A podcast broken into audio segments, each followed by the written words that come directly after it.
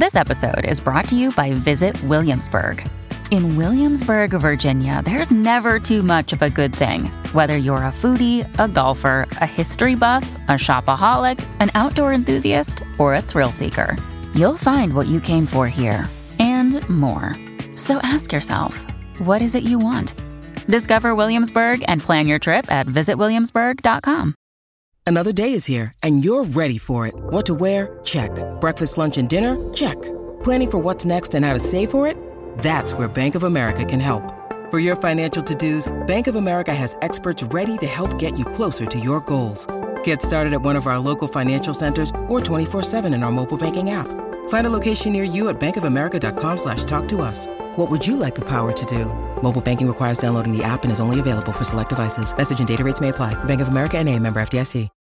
When you need mealtime inspiration, it's worth shopping Kroger, where you'll find over 30,000 mouthwatering choices that excite your inner foodie. And no matter what tasty choice you make, you'll enjoy our everyday low prices, plus extra ways to save, like digital coupons worth over $600 each week. You can also save up to $1 off per gallon at the pump with fuel points. More savings and more inspiring flavors make shopping Kroger worth it every time. Kroger, fresh for everyone. Fuel restrictions apply. Welcome to the New Books Network. Hi, I'm Annie Burke, and this is New Books in Film. How many cinephiles does it take to screw in a light bulb? I don't have a punchline for this joke, but if anyone would, it's Dr. G- Girish professor of management at Canisius College in Buffalo, New York. Uh, Dr. Shambu teaches sustainability and supply, supply chain management. In his dual career as a film blogger, critic, and scholar, Girish is editor of Film Quarterly's online column Quorum. His writings have appeared in the Criterion Collection, Framework Journal of Film and Media, and Film Quarterly, and his book, The New Cinephilia, came out with its second edition in 2020. Thank you for joining us, Girish. Thank you so much for having me, Annie.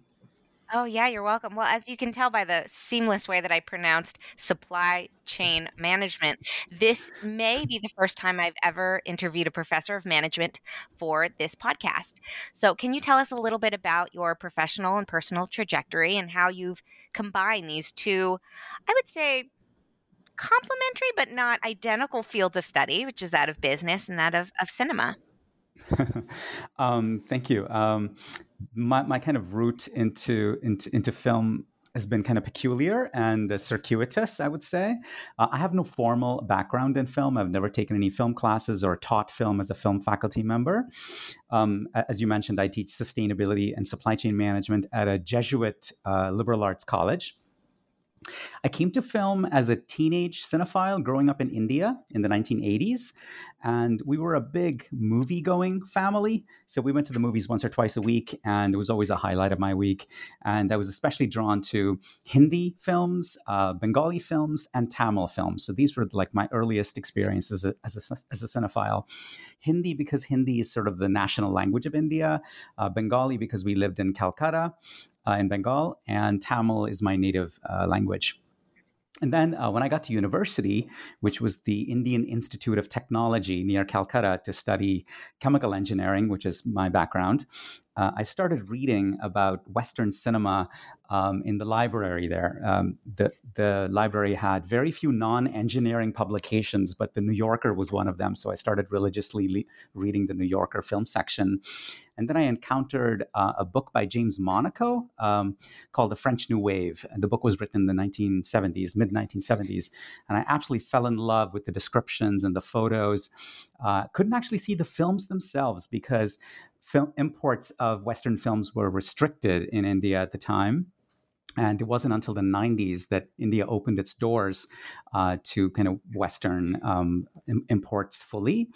Um, so I tried to imagine the films based on what I read, on the descriptions that I read. So that was kind of my way into Western cinema.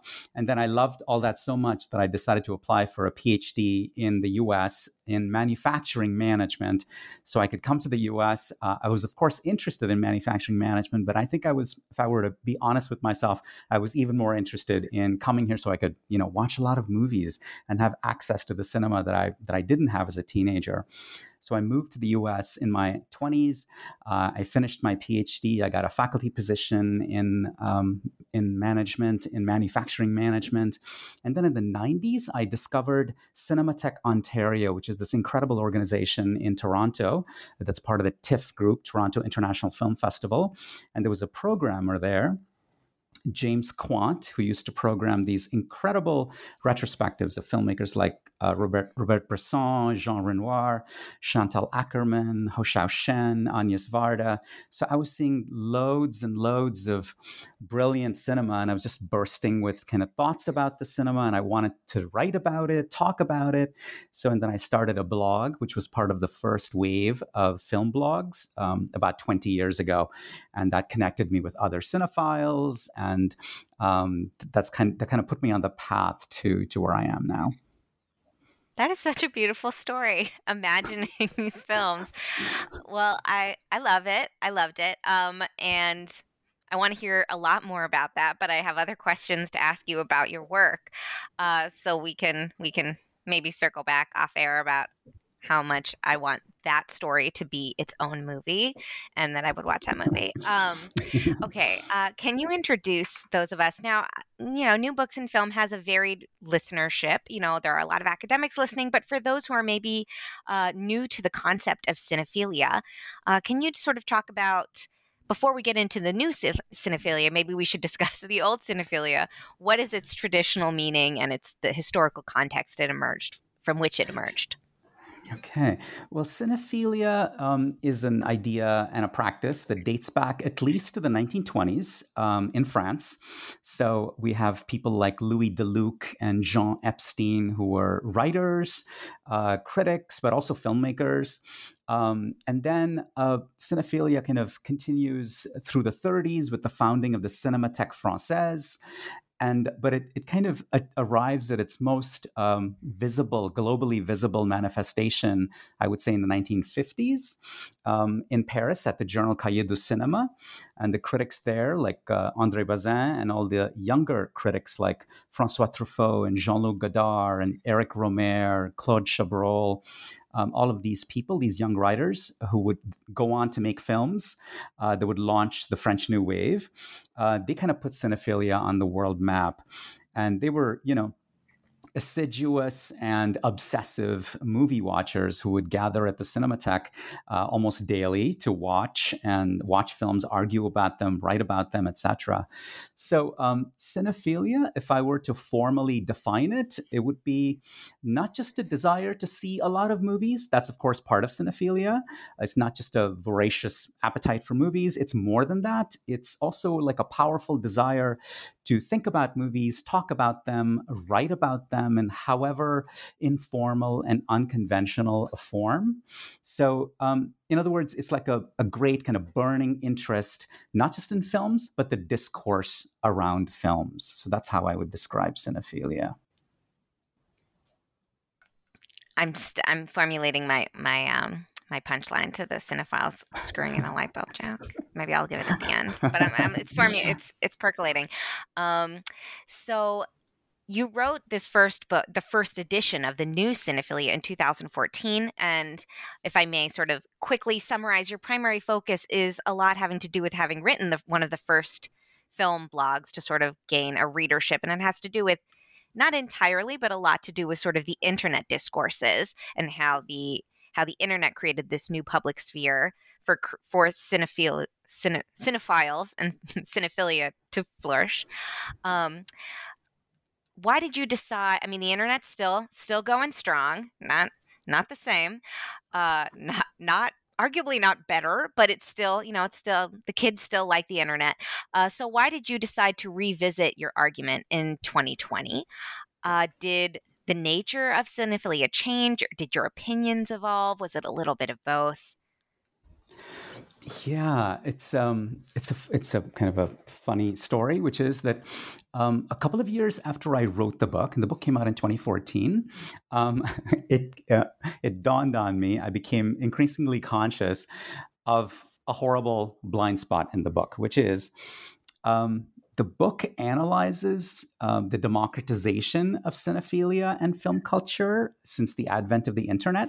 Um, it's most interested in, in looking at all these affordances, these new affordances made uh, possible by the internet. And it's kind of utopian in that regard. And also the issue of cinephile pleasure is kind of implicit in the book all the way through the book.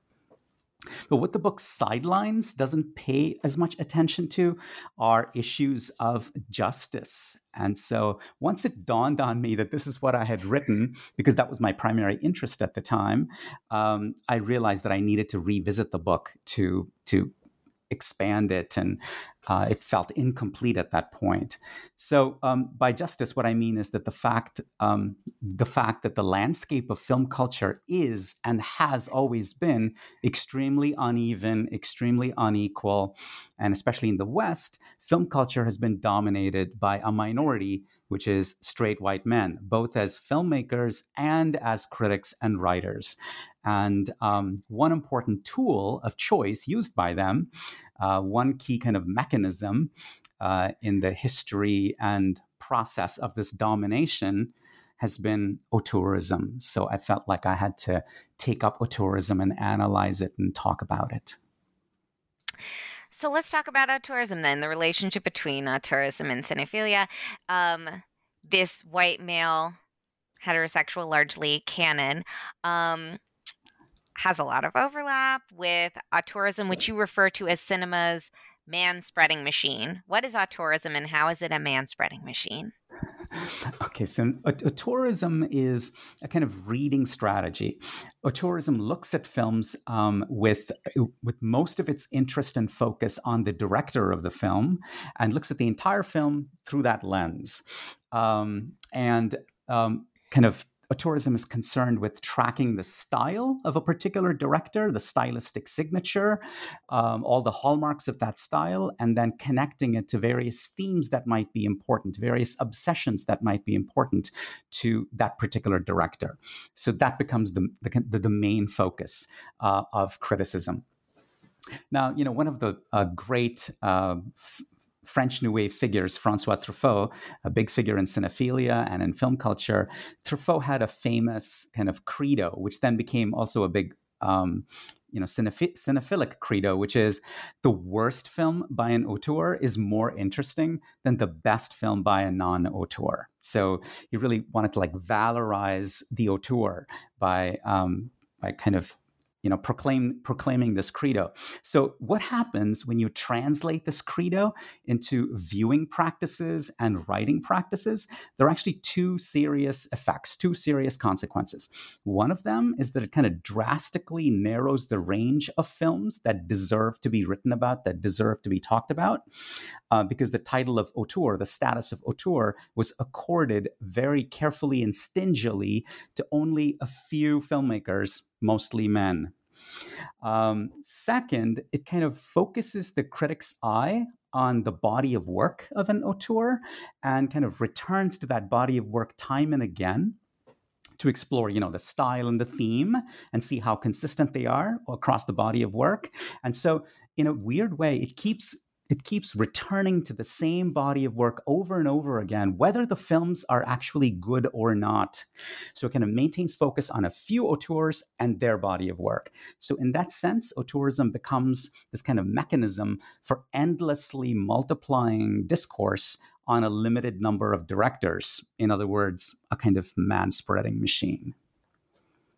Right. I mean, it's something that I mean, I think there's a lot for me. I think there's like a lot of interest in sort of looking at bodies of work, although I don't necessarily think the director is the only thing that can connect a body of text in an interesting way.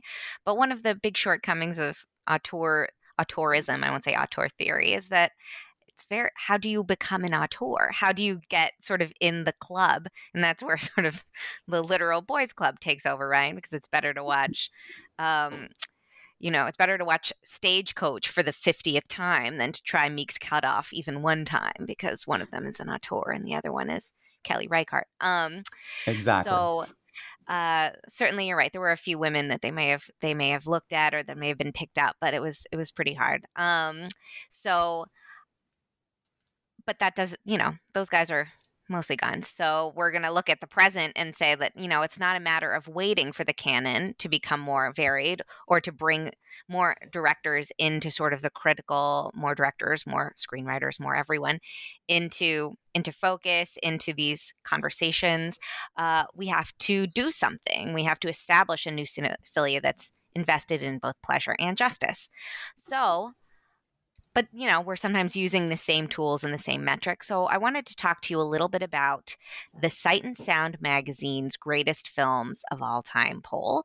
Uh, sight and sound magazine published by the british film institute uh, sight, and, uh, sight, and, uh, sight and sound's poll is is very sort of it's a big it's a big thing among cine, cinephilia uh, cinephiliac circles.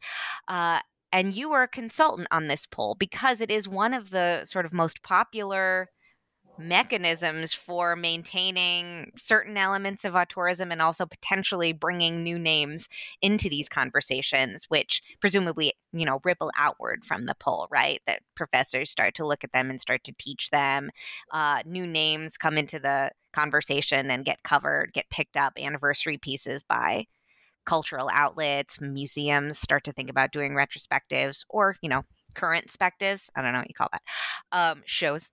So, yeah, your job when you came on, you tasked yourself or you were tasked with trying to combine pleasure and justice in this uh, kind of traditional poll that um, existed as late as long as Truffaut was there to sort of make fun of it and also get get ranked on it. So uh, how was that experience, and what was sort of your goal when you when you entered there?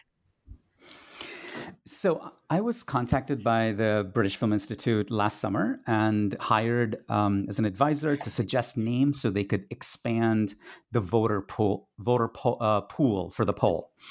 And so this is a poll. The uh, part of what makes it kind of a big deal in film culture circles is that it only happens once every 10 years.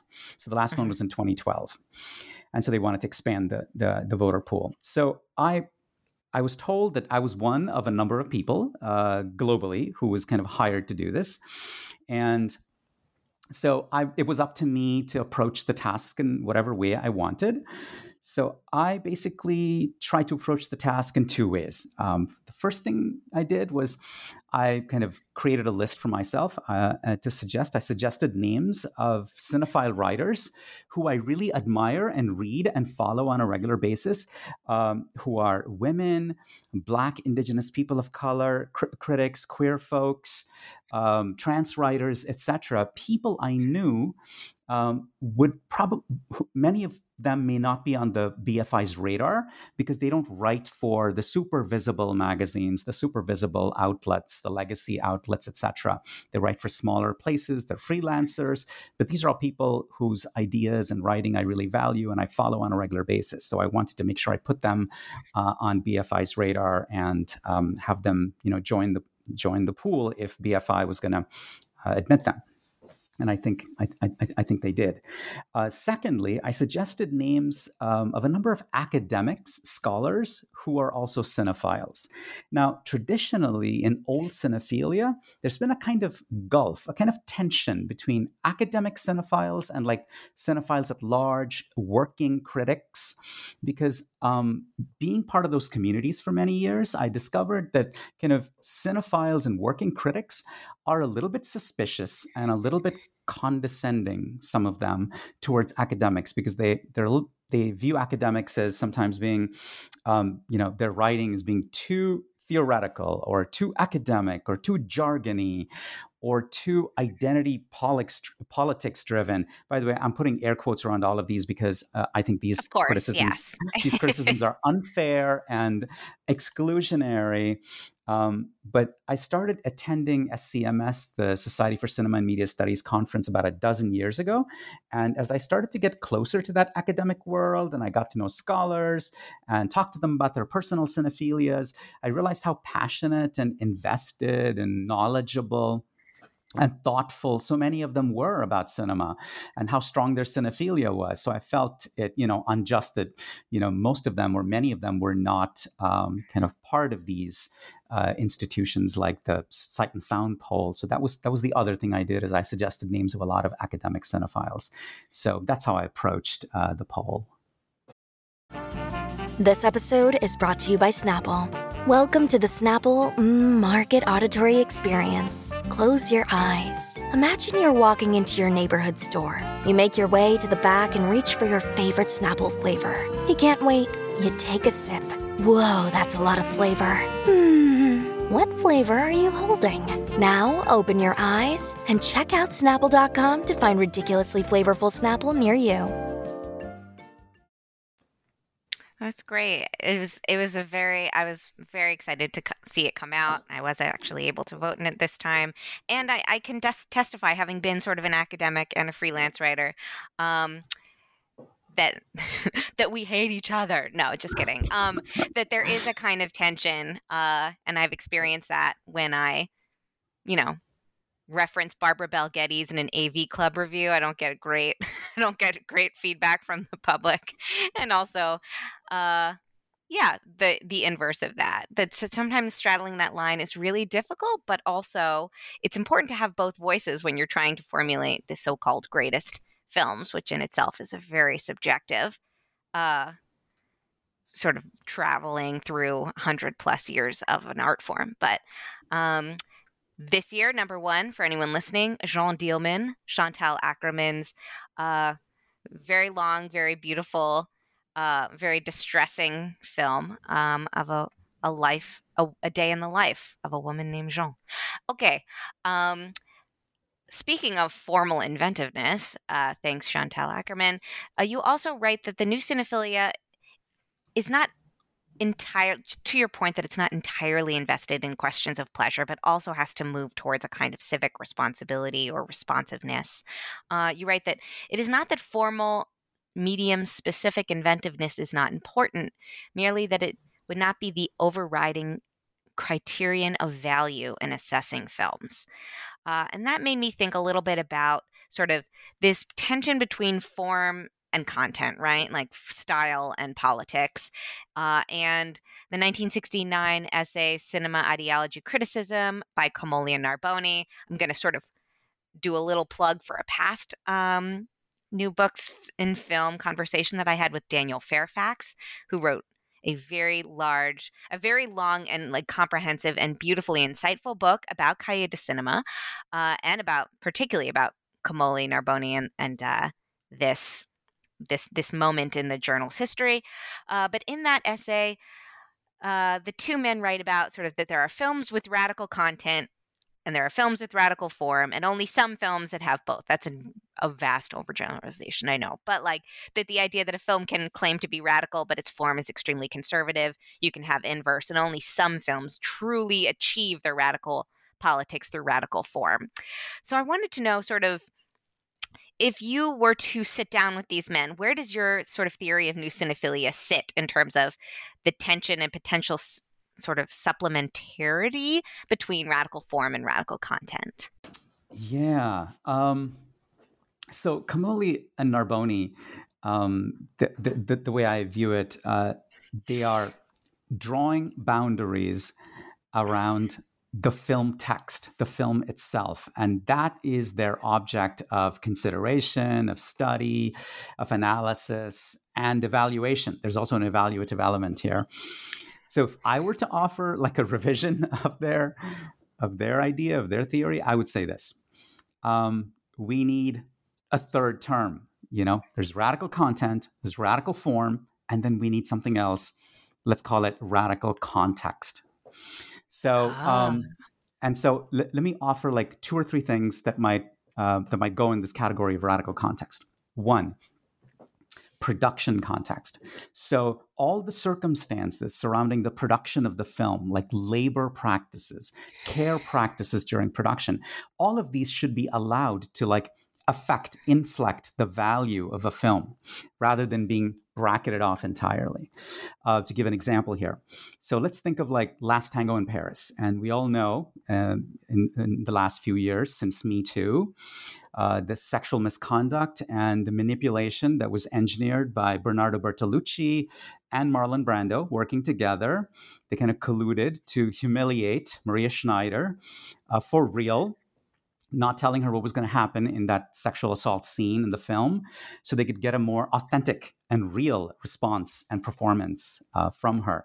And Bertolucci said something like, as a filmmaker, you have to be completely free. So he was you know indulging his freedom and you know dude you you're not allowed to be completely free that that's such an old school auteur idea so this is another instance in which the needs of the work of art aesthetic needs kind of get privileged over human needs, especially uh, the needs of a young and relatively inexperienced and powerless woman. Uh, Maria Schneider. So, knowledge of this episode, I have to say, it affects my retrospective evaluation of Last Tango in Paris. So, it should be allowed to do that. Uh, I guess that's what I'm trying to say. So, production context. Second, representational context. Think of, um, you know, when I think of an in, indigenous made films, new indigenous made films, they're automatically, to me, of more interest than a film made by a straight white person. Sorry, they just are. Because um, indigenous filmmakers have been prevented from making films uh, autonomously for so long. There are so few of them, and they bring a certain set of lived experiences and struggles and certain life worlds to their films that have been rarely seen in cinema. So I'm just more interested in seeing those films. Not to say that all of those films are going to be good or great, but just, you know, that also needs to inflect our valuation of cinema. And finally, I would say reception context. So when I read other people who say interesting things about films that I have not um, thought about myself, then that also affects my evaluation of a film. So I think there's this whole bag of context that's not really part of Comolli and Narboni's model. I love okay, so this idea about context, what's really exciting to me is that like it really throws into relief the ways in which auteurism is all about the removal of context. How much yes. it's about this kind of narrowing of context, right? Because they're only watching the same films. You talk about like homocitation, constantly filmmakers referencing other filmmakers, which is, you know, when you're teaching a film class, that's really great. Watch this scene, watch this scene, look how they're mimicking each other. But there's this danger that what is also being reproduced, you write about this, is violence against women on sets, right? So we see, um, I don't, I'm not saying that like this is exactly what's happening or exactly that this is consciously happening, but does something like Alfred Hitchcock's abuse of his stars on set, or Kubrick's tormenting of Shelley Winters, uh, no, Shelley Winters, excuse me, Shelley Duvall on uh, The Shining. Does that inform what Tarantino does to Uma Thurman on the set of Kill Bill? Is that a? It's partially a cultural, you know, a, a Hollywood institutional Me Too problem, but it, maybe it's a representational problem too, which is Absolutely. that like there's some way in which these filmmakers really believe that like we need real female suffering and we have proof that that's what works because that's what's always worked. But that's not true and uh it's pretty pretty toxic. I'm understate i'm using i'm trying to keep it keep it uh subtle here, but perhaps that is not just a pol- like not purely a problem of that HR can come into, but it's also like an artistic and an aesthetic problem. Uh, right, that right, stems and like from say, what you watch.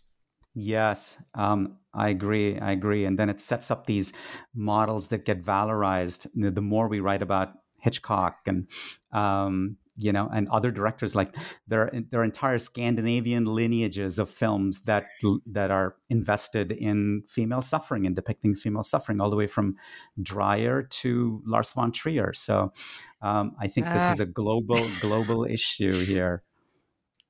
Oh, even hearing the name Lars von Trier makes me go, oh, like it's a visceral, it's a visceral reaction. I know I've never met him. He's never done anything to me, but his movies have done things to me I don't forgive him for. Um, even though the actresses are free to consent, but okay. Um, I was, uh, I'm trying to transition into something a little bit about conservative nostalgic streak, but I'm sort of haunted by Lars von Trier. So let me shake it off and talk about your essay um, for new cinephilia, which was originally printed in Film Quarterly and now is part of the second edition. Something uh, that sort of stuck out to me was this your claim that old cinephilia has a conservative nostalgic streak.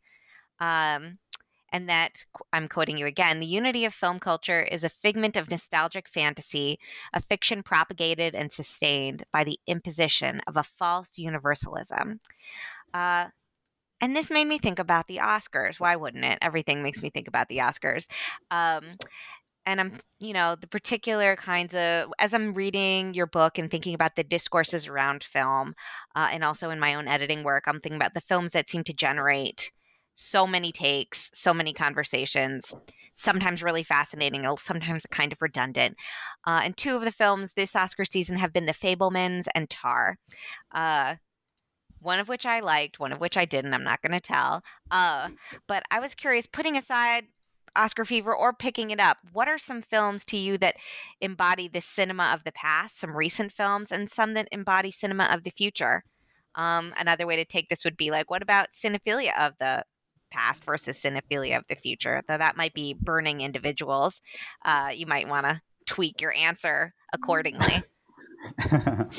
um, you know what you mentioned about this kind of conservative um, nostalgic streak in old cinephilia um, what i kind of what i meant there was um, a certain defensiveness in old cinephilia. And sarah keller has a wonderful book called anxious cinephilia that that uh, uh, discusses this uh, in wonderful detail. So there's a defensiveness in a lot of old cinephilia that, that i see uh, which is that um, a lot of formative films might be seen in childhood or young adulthood. And then as people get older, they find it very difficult to let go of those films. And there's a great, passionate love of those films. And they don't want, uh, they get very protective about those films. So it's, there's a reluctance to like either trouble or uh, renounce uh, cherished films that cinephiles have loved for years and decades, um, which I've always found a little bit odd because when we excuse me when we gather when we get new knowledge about those films uh, or just new ways of looking at the world evolving ways of looking at the world because our consciousness hopefully is always evolving from one year to the next that should also affect the way we look back to these to these films that we once loved and so the resistance to that, the defensiveness against that, um, is is what I kind of uh, you know associate with this conservative uh, nostalgic uh, streak. Um, but to but to answer your question about these the cinema of the future or the new cinephilia, I would say there are a lot of recent films that uh, might be set to be new cinephilia films. Uh, just a few examples. Uh, for example, I love this film so much. Uh, French filmmaker Céline Sciamma's Petite Maman, which is streaming on Hulu. Uh, it's made by a queer woman, uh, like Sciamma and like uh, her other films. Um, it's about it concerns women and girls and their close relationships, the rituals that they enact. It's a mysterious, slightly melancholic, magical film.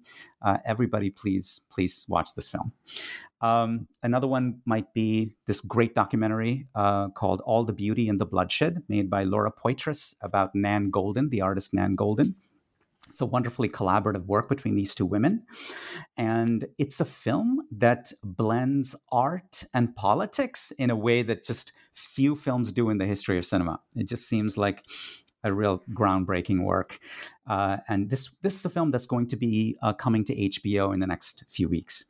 Uh, let me add one more recent film, uh, a film called EO, uh, which is which is made, uh, which is actually about a, a, story. It's about a it's a story of a donkey, the life of a donkey, and it's aesthetically bold and experimental. It's a film against speciesism, and it's made by a straight white man. Yes, straight white men can make new cinephilia films. This is not just for non-straight white men.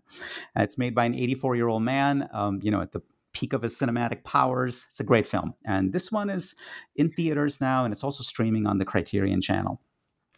But I would also add new cinephilia films are not only recent or new films, there are also lots of older, wonderful films that lend themselves to appreciation through the new cinephilia paradigm. So let me mention a couple here.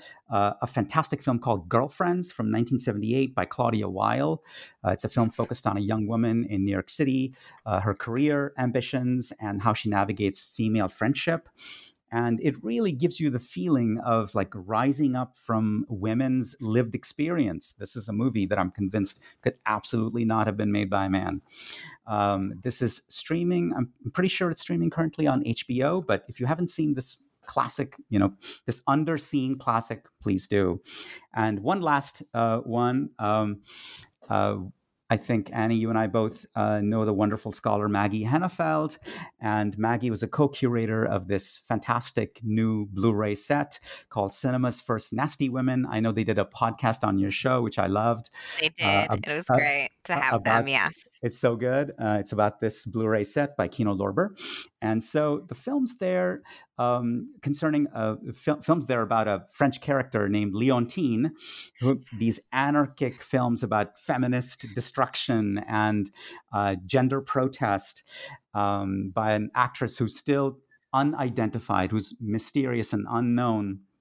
These are new cinephilia films, the Leontine films, as as Maggie will tell you. Um, so I think new cinephilia is both in the past, in the present, and in the future. That's great. Uh, I the great recommendations. Some of I've seen, others I just wrote down. So you've you've curated my weekend viewing. Thank you. um, continuing in this vein of curation, uh, you are the editor of the Quorum sort of a column or section of Film Quarterly, which is the which is an online, I believe, open access Quorum. It's can anyone read it, or do you need yes. a subscription? So it's, it's yeah, it's access. an open access online, online column. Access. Uh, and you are the editor of the section. So I'd like to hear. Okay, so full disclosure, I have been I have contributed to Quorum, so this question is being asked primarily for listeners. Um, can you talk a little bit about what that section is? And I don't know the answer to this question. Is um, what do you what do you see as your role as the editor in bringing sort of new voices and new texts into cineph- uh, cinephilia conversation, sort of the cinephile community. Of which, like yeah. Film Quarterly is one of the sort of landmark journals, right? Because it really does cross academic and sort of um, cinephilia circles. I don't know what you would call like, you know, extreme informed film lovers and buffs and those who maybe um, teach it at the college level or the you know, regardless of your training. Film exactly, Quarterly is right. for everyone. I'm plugging Film Quarterly right now. Thank you. Thank I'm you done, so much I'm for done, doing that. I'm done doing it, but I, that was my attempt. Thank you. Um, yeah. So about about five years ago, I was approached by B. Ruby Rich, who's the editor in chief of Film Quarterly, um, the legend B. Ruby Rich, and I'd been reading her for so long. Um, it was wonderful to to be approached by her, and she asked if I'd be uh, if I'd be interested in being the editor of their online column. And her vision uh, was this public facing column of accessible cinema writing that's informed by scholarship, uh, but has a readership that goes beyond just scholars. So Quorum publishes, you know, opinion pieces that often take up themes that connect film and media to larger social and political issues and struggles, uh, feminism, anti-racism, anti-colonialism, etc., uh, but also uh, issues in film and media studies today that are kind of ripe for conversation and debate, uh, like your wonderful piece, Annie, on how and why Marvel hates actors.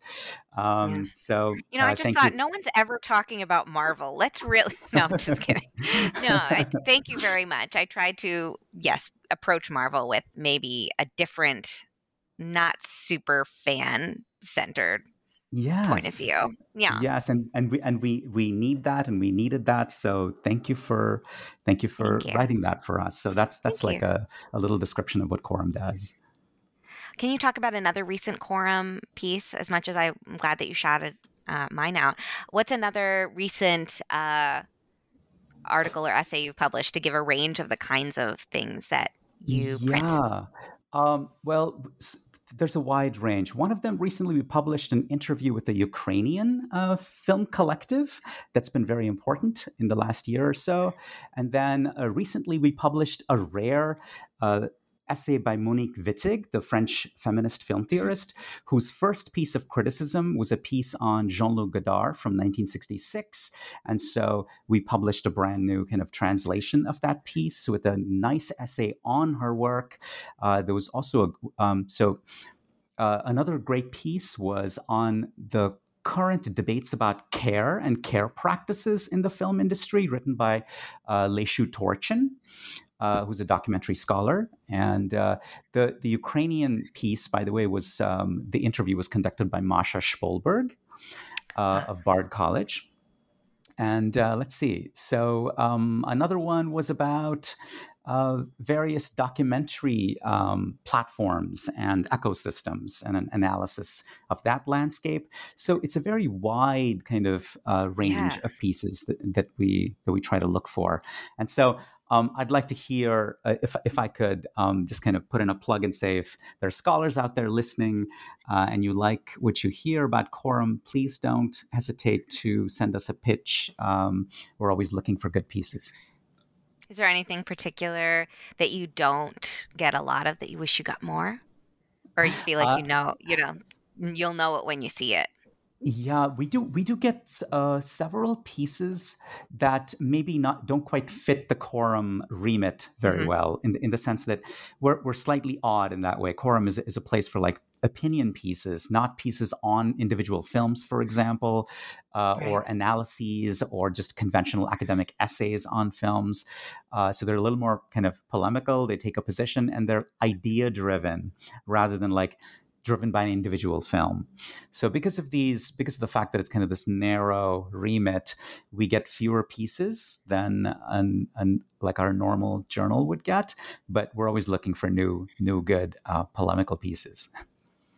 So if so my advice, not that I work for Quorum, is whatever it is that you keep repeating to your friends over and over, uh, your your you know, your hottest take, your biggest opinion, your stop telling me that. I already heard you say that thing about Marvel and actors and Chris Pratt and green screen. Turn it into a pitch for Quorum and leave your friends and family alone. Um, leave them alone. Great, thank you. You're welcome. Uh, so before we close for today, I just wanted to offer you the opportunity to plug any. Uh, you just gave a really great plug for pitching uh, the online column at Film Quarterly, but is there any other research or pieces or events that you have coming up that you would like listeners to know about? Well, I, I can plug a wonderful uh, Film Quarterly webinar series, series. We have a regular webinar series where B. Ruby Rich and Rebecca Prime and Mark Francis run this webinar series uh, where they um, invite scholars who have written recent essays in Film Quarterly and they interview them and talk to them and discuss. Um, you know, uh, recent pieces with them, recent issues with them, and there's a fantastic two-part um, like two event set uh, on disability on the new disability arts media. So we did the first event uh, a couple of weeks ago and the next event is actually later today uh, I, I, should say later today as we're recording. Um, but these are going to be put on the film quarterly website uh, videos of these. And so i learned so much about um, disability arts and disability scholarship just by watching these uh, webinars. So, if you're interested in that and it's an emergent and important area in film and media studies, I would um, highly recommend that people seek out these two webinars on uh, disability arts media. Thank you so much, Girish. I'm going to. Uh, on your behalf, I'm going to one more time repeat the name of your book, The New Cinephilia. It's published by Caboose, but you can purchase your copy at Indiana University Press uh, or wherever you like to buy your academic literature, I'm telling you, this is a great, great book. It's so much fun. It's so interesting and engaged, engaging. It's really going to change the way you think about the ways that you think about movies. Thank you so much, Girish, for joining me today. Uh, Thank you so much, Annie, for having me. Oh, you're welcome. And I'm Annie Berke. This is Girish Shambu, and you've been listening to New Books in Film.